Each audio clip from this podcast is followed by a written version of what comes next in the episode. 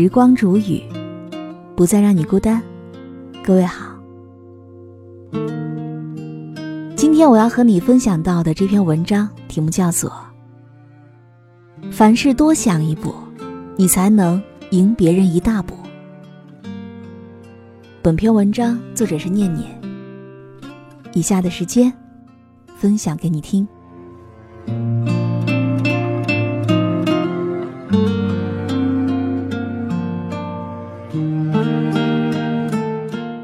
前不久，我和老朋友小雪在微信上取得了联系。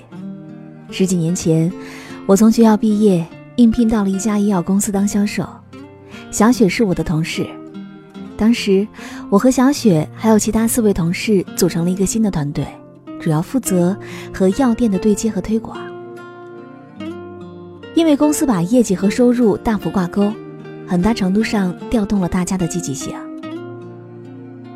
再加上都是刚出社会的年轻人，有的是满腔热情。那段时间，我们每个人都是相当努力。但即使是同样的起点，同样的努力，我们几个人之间还是拉开了差距。平时看似文静内敛的小雪脱颖而出，连续三个月业绩稳坐冠军之位，大家不由得开始羡慕起小雪来，但更多的。还是好奇，不明白他是如何用这么短的时间做出如此惊人的业绩。直到主管有一次召集我们开会，原来除了按照公司要求每天去药店查看销售情况之外，小雪还比我们多做了一件事，就是主动帮店主设计制作广告宣传牌。他写的一手好字，又专门利用业余时间去学了插画技巧。所以设置出来的宣传图片很受欢迎。一段时间过后，与他有过合作的店长都对他留下了很好的印象。后来，本市最大的一家连锁药店的老总还特地邀请他去给员工讲课，他的名字就被越来越多的客户所熟知，再谈合作就不是什么难事儿了。在此之前，我一直都认为自己已经足够努力了。但在小雪的身上，我才开始明白，要想在竞争当中脱颖而出，不仅要知道自己该做什么，还需要思考别人需要什么。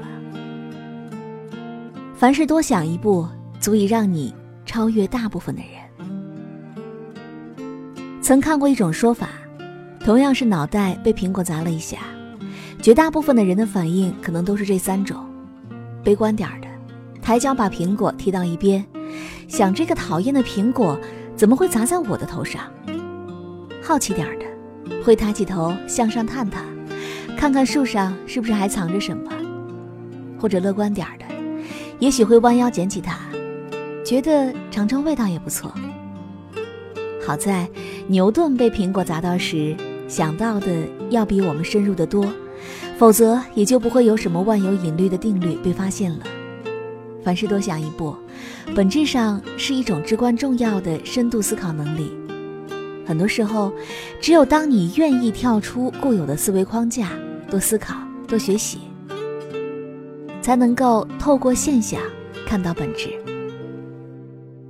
事实上，那些有所作为的人，往往都很擅长想他人所想，做别人未做的。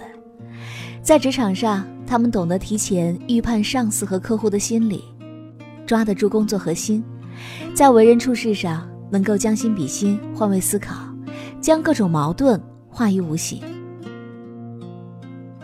凡事多想一步，多做一层，看似是在为他人着想，其实是在成就自己。因为在这个过程中，你已经走在了别人前面。获得了对整个局面的最大控制权。经常听到有人提出这样的困惑：为什么每次辛苦付出的成果，都得不到应有的认可呢？其实这种时候，我们最应该做的，不是抱怨，而是认真反思自己的问题。如果你做任何事都只留在粗浅的表面，那结果，就必然让自己丧失竞争力。我所在的部门曾经招收过一名助理，小姑娘做事还算勤快，每次交代给她的任务都能够很快完成。但慢慢我们也就知道了，她这样做并不是高效，而是习惯只要完成任务就好。可往往因为她没有把一些细节处理好，最后都需要别人再花时间去返工。时间久了，大家都不愿意把重要的事情交给她。再后来，在有了更合适的人选的情况下，他自然就成了被淘汰的对象。普通的人做事浅尝辄止，只求简单；而优秀的人则会要求自己不断向前，有所突破。这就是差距。事实上，凡事多想一步，也并没有想象中的那么难。在做一件事情的时候，先保持沉稳。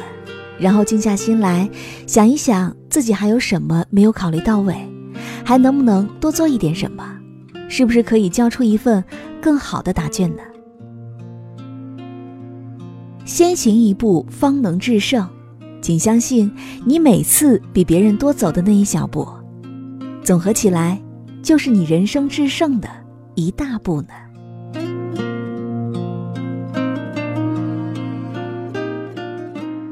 好了，我亲爱的耳朵们，今天就和你分享到这里。喜欢时光煮雨的声音，你也可以在喜马拉雅客户端以及新浪微博搜索 DJ 时光煮雨，关注更多精彩。如果你也有想对我说的话，也可以添加我的公众微信，微信搜索“倾听时光煮雨”这六个字的首字母，就会找到我了。好，我们下期节目再见。